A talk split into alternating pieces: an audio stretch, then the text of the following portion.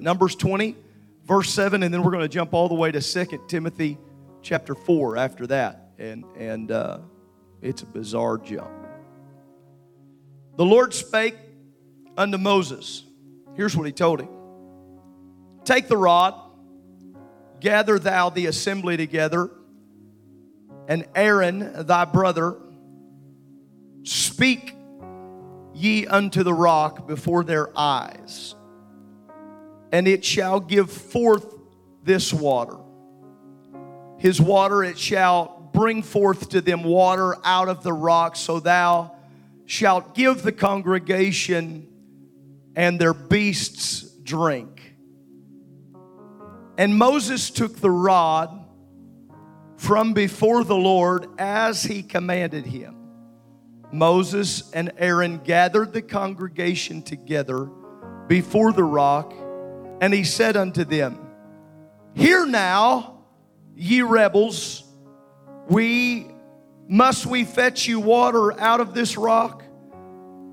And Moses lifted up his hand, and with his rod he smote the rock twice. By the grace of God, the water came out abundantly, and the congregation drank, and their beasts also. But verse twelve says, The Lord spake unto Moses and Aaron, Because you believed me not, to sanctify me in the eyes of the children of Israel, therefore ye shall not bring this congregation into the land which I have given them. Moses, you're not going to get to walk for your graduation because you didn't listen to me. You didn't listen to me. I'm going to preach tonight about mishandled potential. Mishandled potential. Second Timothy chapter four, verse ten. Verse nine to start. Second Timothy four, verse nine. Paul writing to Timothy, Do thy diligence to come to me shortly. Timothy, you might not know this, but Demas has, Demas has forsaken me, having loved this present world.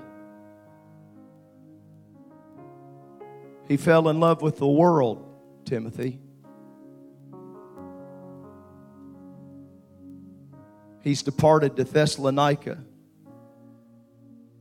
Crescens to Galatia, Titus to Dalmatia. Only, only Luke's with me.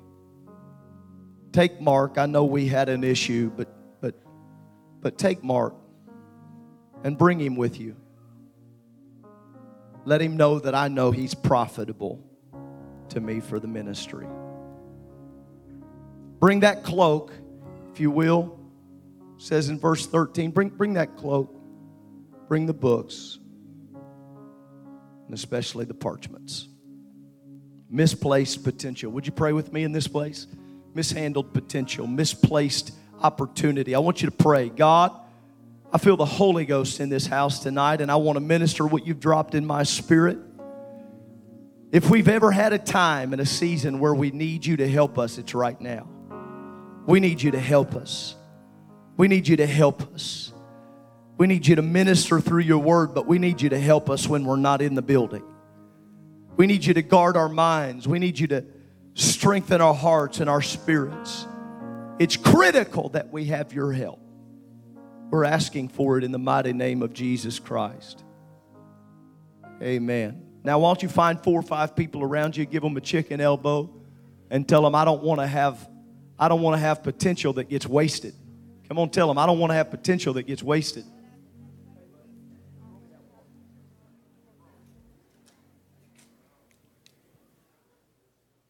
Mishandled potential. You may be seated. It can be dangerous when somebody tells you you have potential anyway. Because really, Brother Anderson, what they're saying is you got stuff you haven't done. Oh, you got a lot of potential. You've got a lot of potential. That means you've got things you haven't exercised correctly yet. If we're not careful, we get older and we allow our one-day potential to turn into our two-day discouragement. We had potential. People brag on us like every loving parent that thinks their child's the smartest on the block. But how many know if we don't capitalize and work hard, potential always remains potential. You might have the potential to be an engineer, but unless you do the schooling to certify it, you're not going to become an engineer. Now, you might be an engineer in your mind, but you're going to be the only one that thinks it. You might have the potential to be a brain surgeon, but I'm begging you, go to school.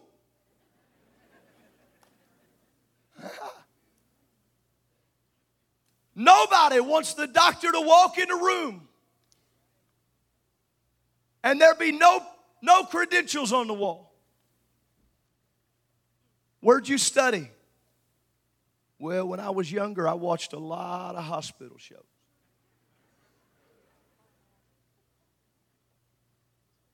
I played Operation for hours as a child.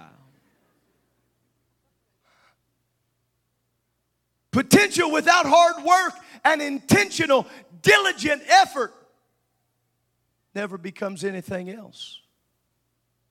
It's been devastating this last week. I, as well as you, have got to watch and see in Beirut the incredible explosion that took place there, the devastation, as over twenty-seven hundred pounds of ammonium nitrate was too casually and woefully stored in the bottom of a warehouse. Report after report has said, we knew we needed to move it. We knew the potential for devastation. Just never got around to it.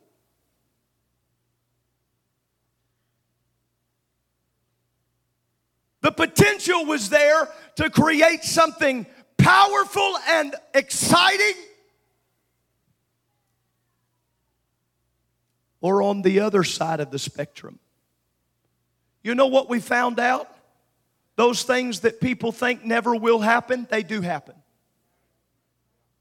One phone call from the doctor can remind any person any day those things we never thought could happen can happen.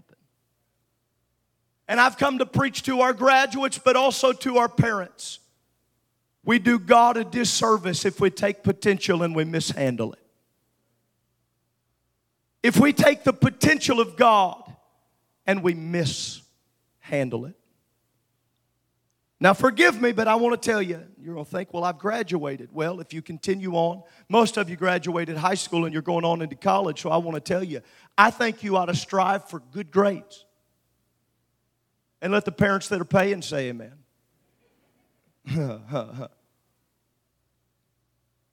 For those of you that have just graduated out of junior high and you're going into high school, I think you ought to strive for A's.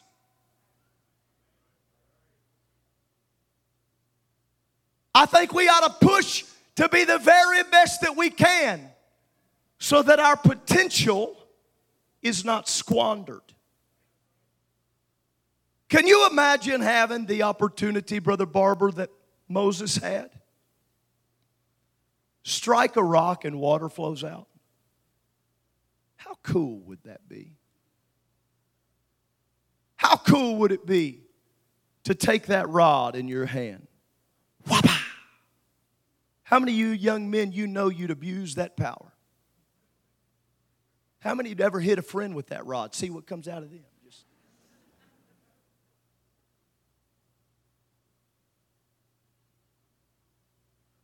It was really a miracle in the hands of Moses.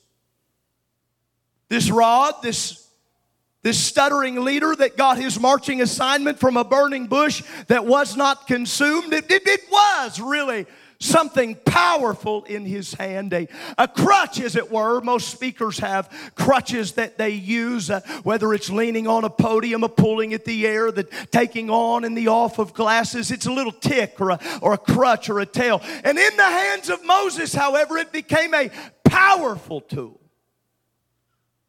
In one of those early introductions, he stood before Pharaoh.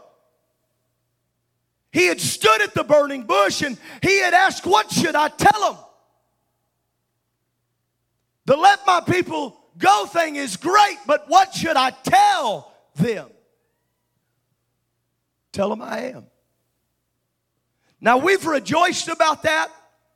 And as somebody who loves to preach, I'm going to tell you, preaching I am is fun to preach. But that's a tough answer to get. To go stand in Pharaoh's court and the two words you got are I am. Hey, Pharaoh, uh, I need you to, I need you to let all the Israelites go. Says who? I am. That don't even make sense. Imagine the situation. You have to really take a look at it. The hardened heart of Pharaoh, and consider it, to really get the context for the scripture that we read in the book of Numbers tonight. Young people and parents alike, you need to understand this. Moses had stood in Pharaoh's court. And at the revelation of God, he had seen where that rod had become a serpent and where his hand had become leprous and then whole again. And this was going to be the moment of opportunity. This is how Pharaoh will know. But Brother Watkins, the problem was that in the court of Pharaoh, when he threw that rod down and it became a snake, the magicians did the same thing. Imagine that. There's this back and forth. Pharaoh was not impressed. Didn't even seem impressed when Moses' serpent ate theirs. Anybody else feel like that has to be an odd scene? You got three snakes that were rods. Was his rod bigger after it ate those? I had this one weird friend when I was a teenager that had a, a pet snake. If you got a pet snake, that's a problem. That's just a blanket statement for everybody. Sorry. But she used to love watching. We'd watch that thing feed, and you know how big they can open their mouth? Sorry, I'm weirding myself out talking about it. You watch that thing move through the whole body. What do you think that serpent looked like when it was eating those other serpents? I felt like the Lord started talking to me about this service the other day. I'd never considered it before, but I do understand that those magicians threw their rods on the ground and those serpents were consumed. I don't know that Moses ever considered that when he walked out with that rod in his hand, he did not consider that they carried more than just his rod out with him. But it was the consuming of the magic that had been before him. And while God does give us victory over what I would call the mysticism of the enemy, we've got to stay woefully aware of the things our spirit comes in contact with. He lost confidence in his own self over and over again, and the rod became a powerful crutch for him. How must it have been to watch that rod swallow those other snakes? How must it have been at a Red Sea opening? That's powerful. He'd been in a situation before where there was no water for them to drink. What did he do? Pop! Hit that rock and water came gushing out. You go from a zero to a hero in front of all the people real quick. Because they were murmuring, you brought us here to die. Can't believe you brought us here. You brought us, we'd have been better off in Egypt. under those taskmasters. Thirsty. Hit the rock and water begins to flow. And so it is now, in this moment, please understand, it is here, it is in Numbers twenty, it is in this critical context of Scripture that God is trying to say, Moses, it's time to graduate. It's time for you to recognize you don't even need the rod this time. This time, don't hit the rock. This time, speak to the rock. Moses had stood in front of Pharaoh. He had stood in front of the enemies. He had found the strength even through his stuttering dilemma, even through his own ego issues. And he had stood before leaders, and he had spoken, and he had stood there with the crutch and the power of the rod. But it's in this moment, please hear me, young people, please hear me, graduates. It's in this moment where the Lord says to him, one of your first complaints to me was, you're not a man of good speech. And I told you, but I am. I am. Moses got what most of us would dream for. He got the direct words to say. He got the direct, clear assignment from God. Speak to the rock. Everybody repeat after me, speak to the rock. But here he is, confronted by the people. They're all grumbling and complaining again. And in a moment of frustration, because this speech has always been the thing I've battled. It's been the thing that's always made me feel less than self-confident. And in this moment of anxiety and trepidation and truly frustration with the people, instead of speaking to the rock, he hits the rock. Nobody in the crowd knew anything. Think about that, Brother Hunter. Nobody in the crowd knew he was wrong. Everybody in the crowd, even their beasts, were all watered. Oh, he did that rock hitting thing again. I knew if we'd grumble enough, we'd get it. He hit the rock. Bring your beast. Bring your oxen. Come on, bring little Joe. Come on, bring him. The rock is flowing. There's enough water for everybody.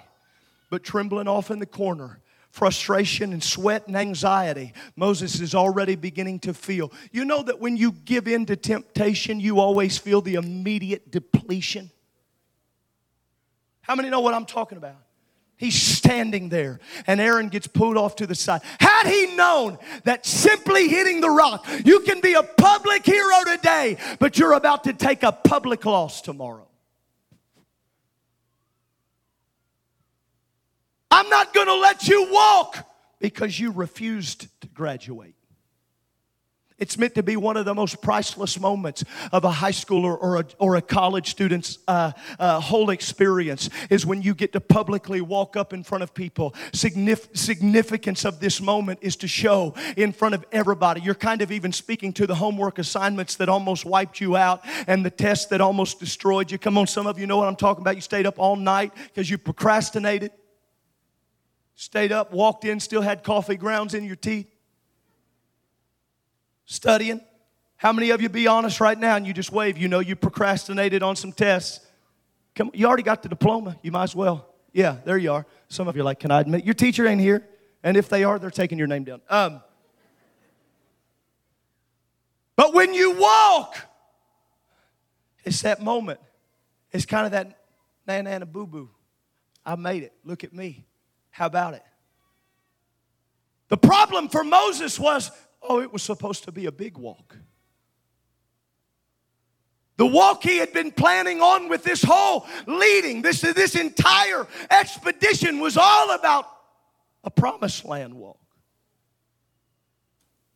Imagine that he had to die in view of a promise that he could have walked to if he would not have allowed his hands to discount what his mouth was supposed to do.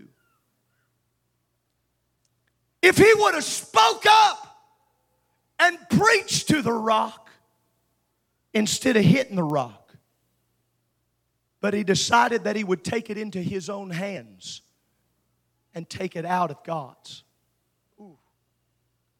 Yeah, but Pastor Carson, God still had to do it for that water to flow. Oh, God still did it because God is graceful towards the people. Brother Turner, we've watched it over and over again. God has mercy on the people. His mercies are renewed every, and thank God for it. But every morning they're new. They're renewed every single day. Whether you like it or not, though, there is renewed mercy, but there is consequence for sin. I've got some incredible testimonies about how God came in and rescued people. And even in the justice system, they were given mercy or given grace. And, and I thank God for that. But more times than not, you do the crime, you're going to do the time. And we don't get to blame God, Brother Ross, when it happens. Well, if He really loved me.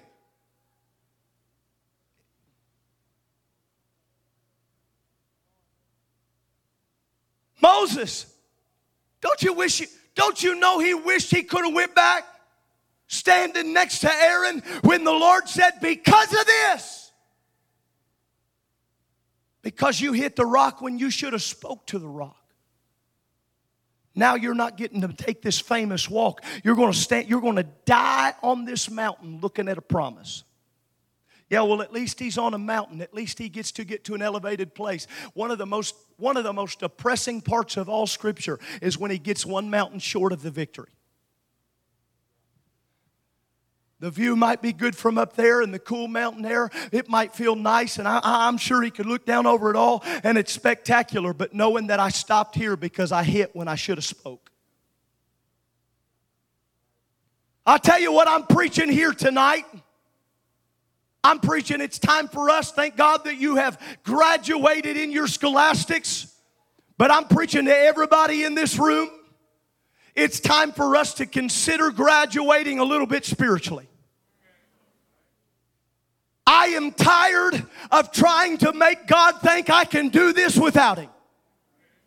And I do not care about the oppression or the opinions of the people. Yeah, I want the people to get the water and I want the people to be delighted. But if it comes down, I'm just going to tell you, listen to me real clear. If it comes down to what I think you want or what I think He wants, no, there's really no decision for me. I refuse to mishandle this potential. I refuse to mishandle this because I, yeah, I know I could strike the rock, but how powerful would it have been if he'd have looked at the at the rock and st- st- st- st- st- stuttered until it came out. And while he couldn't articulate it well, and while the people had never seen it before, they would have seen a revelation of God that had never been experienced before. And I got to tell you, you Calvary, I'm ready to see some things I've never seen before. I am ready to see some miracles I have never seen before. I want to graduate into it. I want to graduate into it. I know maybe you've never seen it, but I want to see it. I know maybe I've never experienced it, but I want to experience. Throw your hands towards heaven and begin to give Him praise right now. Come on, lift your voice all over this house, would you? He can do it. He is able. Moses, quit second-guessing yourself.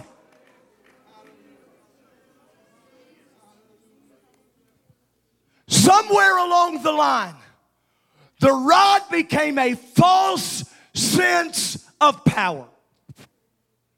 You know what I think the rod, in, I think it really...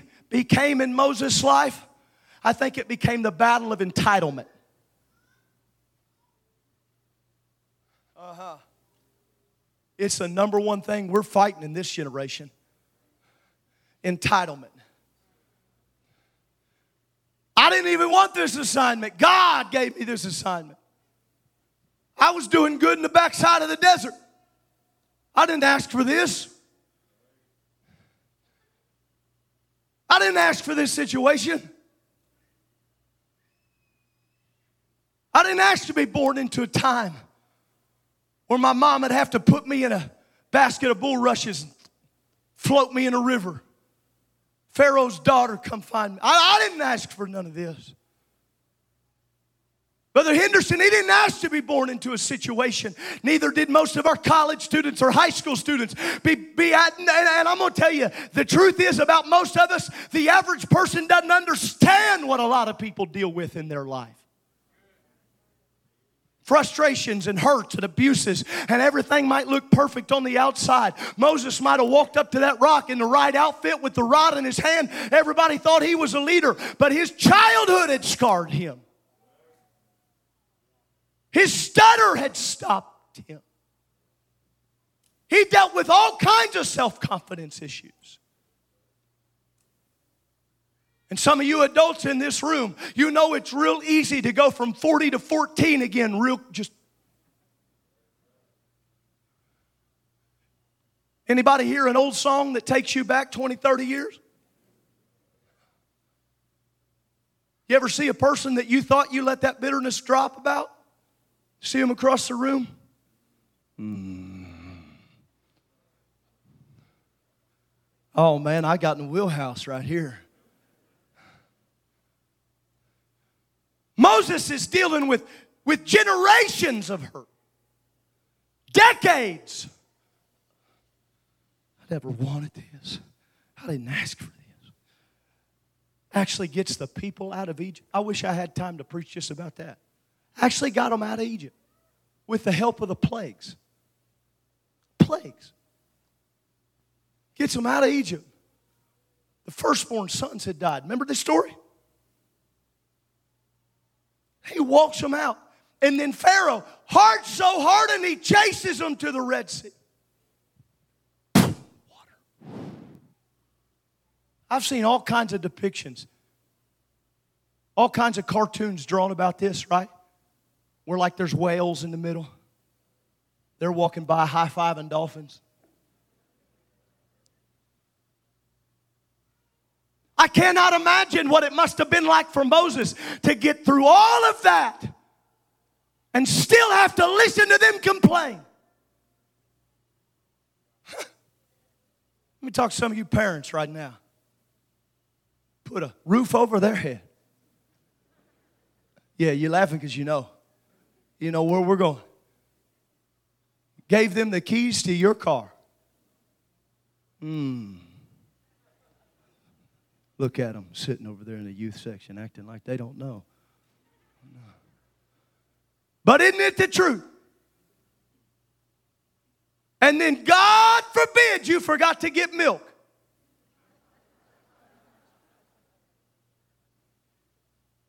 What do you mean there's no milk? You ever only got about three or four kids, three or four words from your kid and you're ready to whip them? Imagine Moses' scenario. Imagine, imagine Brother Faulkner. Imagine this. Every time they have a bad day.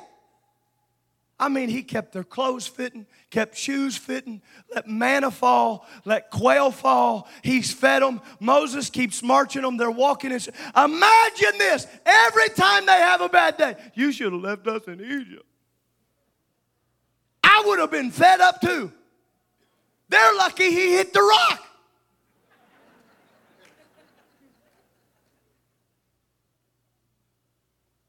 But the truth is, if you ever get to where you're more concerned about the opinions of the people, about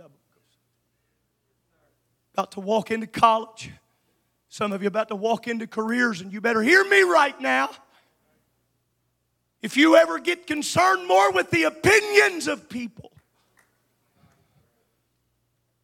then you're going to mishandle your potential. You're going to mishandle your potential. Hear me right now. If you ever think this is about driving name brand cars and wearing certain specialty clothing designer, if you ever think that this is about living in some big home that you can impress, you are striking a rock. Now, I said it wasn't just for them. I'm going to tell it to the parents too. That's never been what this is about. And I thank God for it. And Brother Ross, let me do you. We're friends. I talk to you. I want you to be blessed. I want your finances to be blessed. I want your home to be blessed. But I'm going to tell you the number one thing. When he says speak, we got to speak. When he said... It is not about impressing the people. Yeah, Moses, I know you want everybody to be happy, but we need God to be happy. Brother Barkus, does curriculum really matter? Does it really matter that we keep our apostolic identity? God says it does.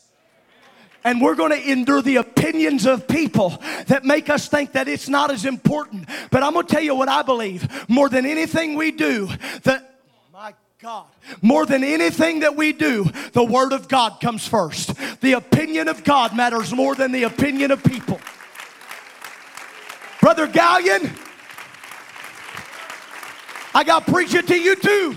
As the vice president of I B C, we're not trying to be some secular university. We're not trying to be some other school. There's one thing we're concerned about more than anything else. We got to fulfill the will of God, the call of God, the Word of God.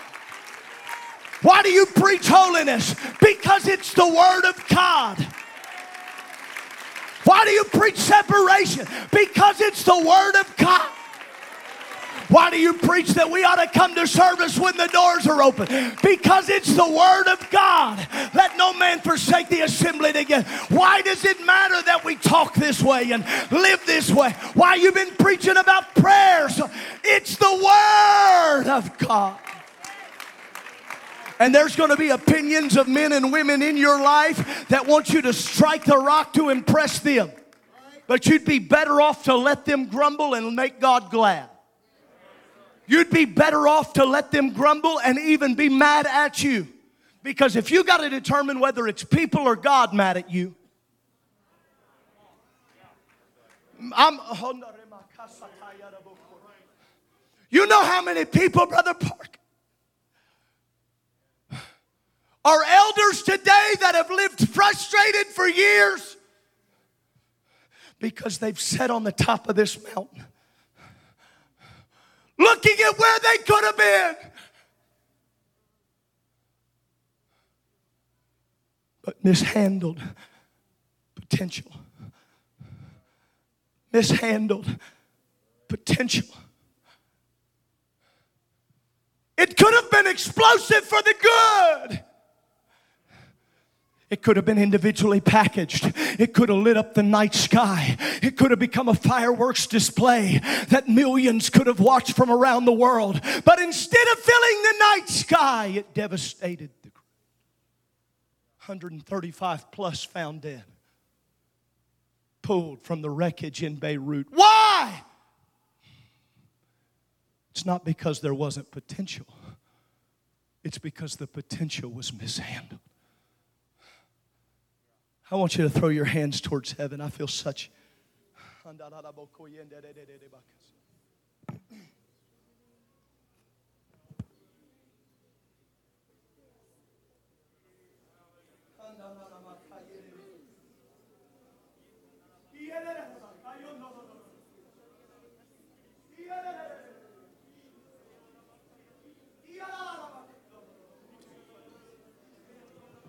Oh, I don't know who I'm reaching for, but I'm reaching for somebody right now.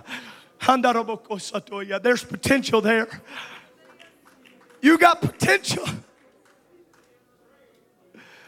I feel like I'm reaching for more than graduates right now. I'm reaching for some, I'm reaching for some young marriages. I'm reaching for some seniors. I'm, I'm reaching across everybody. I'm reaching for everybody in this room that knows you got potential. In a devastating place right now. Stand with me in this house. I want our graduates to come to the very front. I want you to line across the front of this.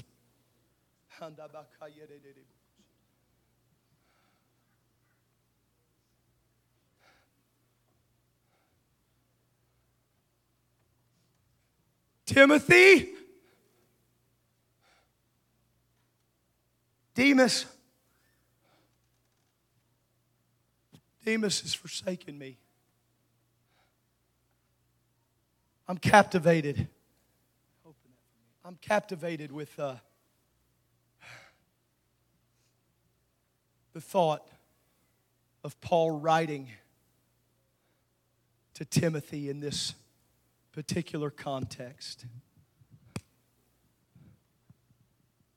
I'm uh, got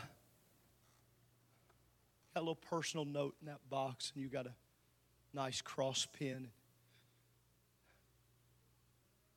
Been overwhelmed this week thinking about you, praying for you, thinking about putting this pen in your hand. I haven't been able to stop thinking about Timothy and Paul. And I know it wasn't a beautiful cross pin like this. I know it wasn't modern. I, it was an entirely different scenario, but the writing. Some of you that think I hate writing, I'm going to challenge you. Start thinking about the things that you write. Some of you going into college, you're going to spend twenty, thirty hours per paper. Maybe you're going to put it on keys first. Maybe it's going to be an electronic pen, but the, the point is the same. The, the engagement.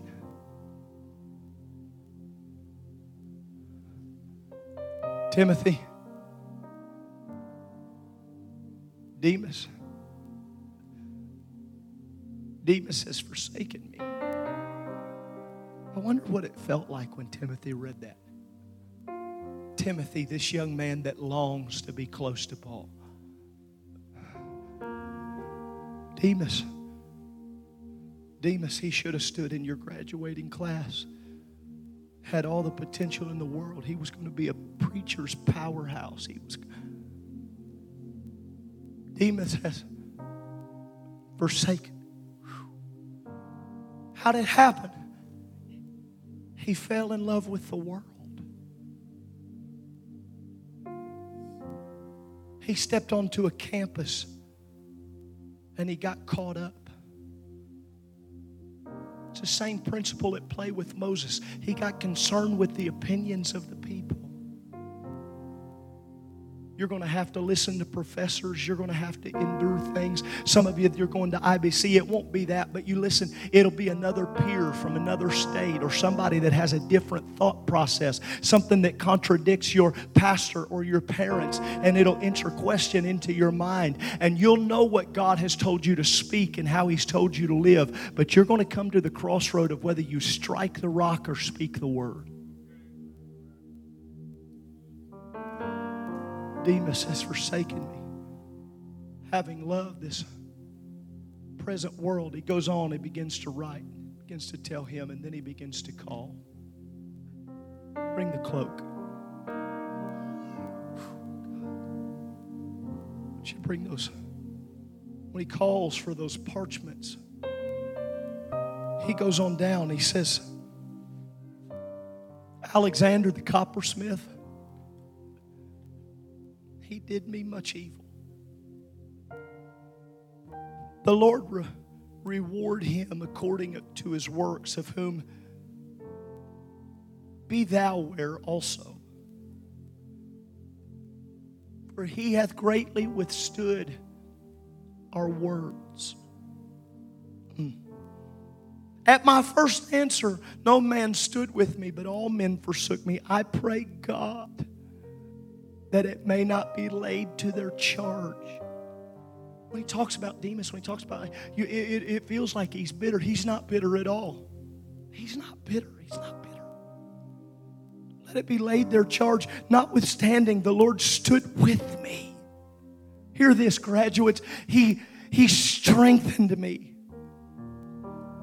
that by me the preaching might be fully known, and that all Gentiles might hear. And I was delivered out of the mouth of the lion. And the Lord shall deliver me from every evil work, and will preserve me unto his heavenly kingdom, to whom be glory forever and ever. Due diligence, he said. Due diligence to come to me before winter. He put the pen. This is what he's doing. He's putting the pen. I'll never forget. Brother Turner, I'll never forget. I had a young lady. She was just about graduation age. And she said, and I know most of you have probably heard it before, but she said, isn't it something that Paul, that great writer of the New Testament, when the viper bit him, it latched onto his hand? I thought, man, that's something. The devil knows where to attack. But he shook that viper off. Why? Because he had a word from God. And he just kept writing, and he just kept preaching, and he kept going. Because he refused to let his potential be wasted or mishandled, even when he was in a prison. Why is he writing these two letters to Timothy? I'll tell you what he was doing. He's doing what I'm trying to do for you right now. I'm trying to tell you, please don't mishandle this moment in time. Please don't mishandle this. Whether you're seventeen, eighteen, nineteen years, please don't mishandle this moment in time. How many adults in this room, if you could, you'd say, I'd like to travel back to eighteen. I, I wouldn't mind a little reset. And I'm telling you, if I could speak to the eighteen-year-old version of myself, I would try to tell him what I'm telling you right now. Nothing matters like the opinion of God. Nothing else is as valid.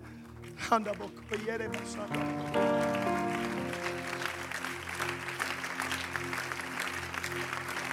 want our teachers, if you're a teacher at I B C or C C S or a teacher at another school system, I know this is unique, I want you to come.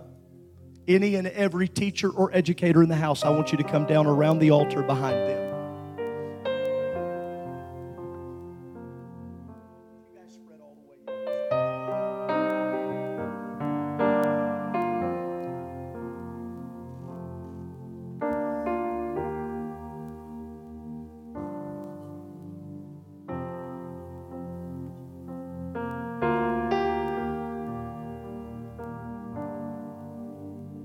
Oh, Brother Brown, how many have we watched? Could have been powerful. Could have been powerful preachers. For that young man, it became a, became a little girl. For that young lady, it became a, a young man. I've seen so many with potential that went in, whether they were going to go into Bible college or whether they were going into construction or going into a nursing field. I've watched so many that it was not, it was never about the clear call of God. It was about the opinions of the people.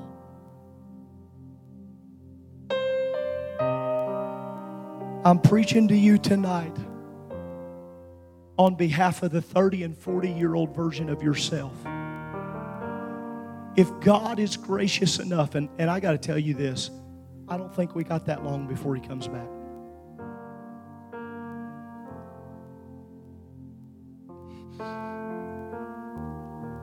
I just don't, I, I have a hard time when I look forward thinking we've got much longer. But if, if for some reason and somehow the Lord tarries. I'm, I'm trying to talk to you for the version of yourself that's down the road. The version of you that's supposed to be a good dad. The version of you that's supposed to be a godly mom.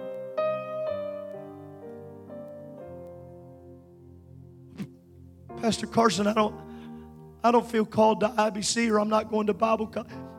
If you're called to be a nurse, be the greatest nurse the world's ever seen. If you're called to be a doctor, be the greatest doctor the Lord, the world's ever seen.